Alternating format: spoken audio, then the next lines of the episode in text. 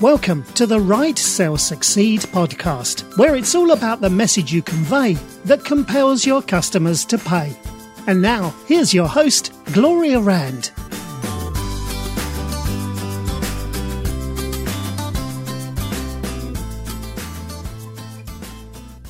Welcome to Write Sell, Succeed. I am Gloria Rand, your host of the podcast, and I'm delighted that you're here with me again today. Um, today I wanted to ask you a question. Do you know what the secret is to creating a, a great blog? Well, I know you've probably heard the expression content is king. In fact, I think I talked about that lately. In fact, it's, uh, I think I believe that Bill Gates supposedly came up with that expression. I'm still not 100% sure that's true, but anyway, he supposedly coined that expression years ago. Well, Anyway, regardless, it is true that content and great copy is essential to hook your reader. But you know what? Images play an important role as well. So today I'm going to share with you a whole bunch of different ways that you can use images to make your blog more appealing to read, to keep your readers coming back, and increase your credibility. And of course, if you keep getting readers coming back and if you are following the golden rule of blogging that I've talked about in the past about answering your customers' questions and, and your prospects' questions, then your blog is going to be able to be a tool that you can use to be able to get new clients or customers for your business. So let's go through these different ways. So number one is branding. A compelling header is one of the most important elements of your blog because if you've got a good logo, that's going to establish your brand. And then, of course, you can also use the design to convey the message that you want your audience to learn about you. Second is to have images in your articles that will actually make your blog content visually interesting and it helps keep visitors on the site longer. Now, another thing you can do is make it easy for your readers to connect with you on other social networking platforms by adding those social icons, those, those prominent little buttons that say, you know, Facebook and Twitter. Put those in a prominent place on your blog. Uh, number four is free incentives. So if you are giving away a free report, for instance, or a free video series or something to be able to uh, get new subscribers to your blog, to your mailing list, make sure that you use a compelling image of that incentive so that you can get readers to sign up. Now, uh, Another thing is if you have a book to promote, for instance, maybe you have put together a book uh, that you are using as a marketing tool, make sure you have a good image of that book to be able to highlight your expertise and build credibility. Another thing, uh, and I know we've talked about this in the past as well, is presentations. If you have like a, a presentation you've put onto uh, SlideShare or something like that, you can actually put that into your sidebar as a way to be able to highlight your expertise and include a call to action. And so if you have a strong visual on there, it's going to entice your readers to find out more about you and, and what kind of, uh, how you can be able to help them in, in their personal or business lives.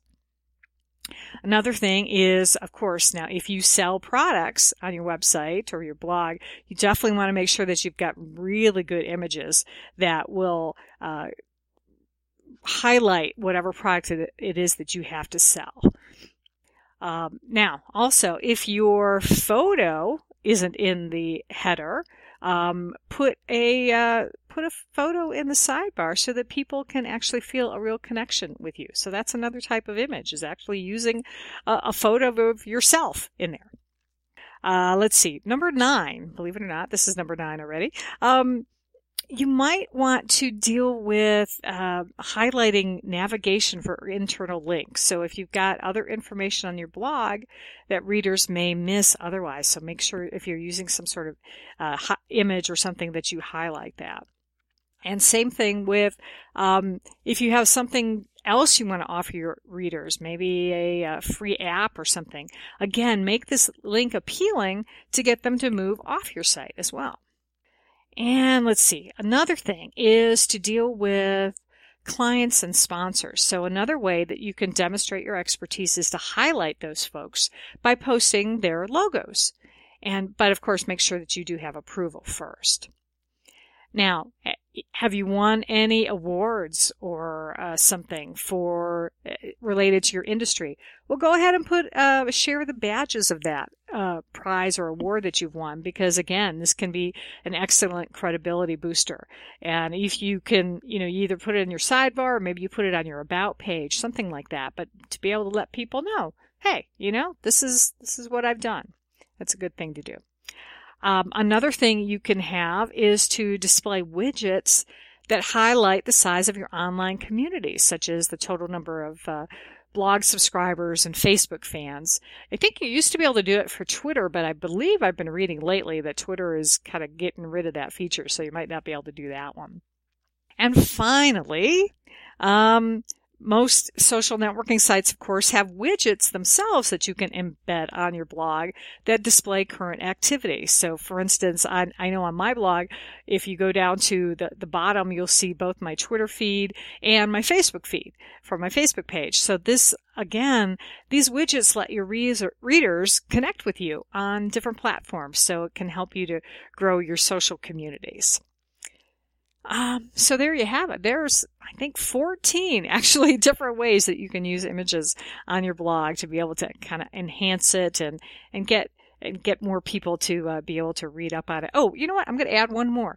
Uh, another type of image, actually, specifically that you might want to consider putting on there is an infographic. Infographics are very cool. Um, I, I, was doing that for a while on my blog. I kind of got sidetracked this summer a little bit. I've been I've been busy with some other personal things going on, but uh, I, I will hopefully get back to posting infographics on my site because they are very handy when, especially when they're done right, to be able to simplify, um, you know, some concepts in your business and and things like that. And so, uh, infographics are another good image to use. All right. Well, there you have it. That's going to do it for me uh, for this edition of Write Sell Succeed. As always, I encourage you to subscribe to the podcast on uh, iTunes or Stitcher Radio. And if you'd be so kind as to leave me a review too, that would be wonderful on either of those platforms. I would certainly appreciate it. And I'd love to be able to connect with you as well on social media. Uh, so you can find me on Twitter. My username is at Gloria Rand and use the hashtag Write Sell Succeed. And I would love to be able to uh, connect with you there and know that you're one of our podcast listeners. So until next time, this is Gloria Rand, as always, wishing you much peace, love, and prosperity. Thanks for listening to the Write Sell Succeed podcast. Want more information? Visit gloriarand.com. And don't forget to follow Gloria on Twitter at Gloria Rand. Let Gloria know you're listening. Use the hashtag WriteSellSucceed.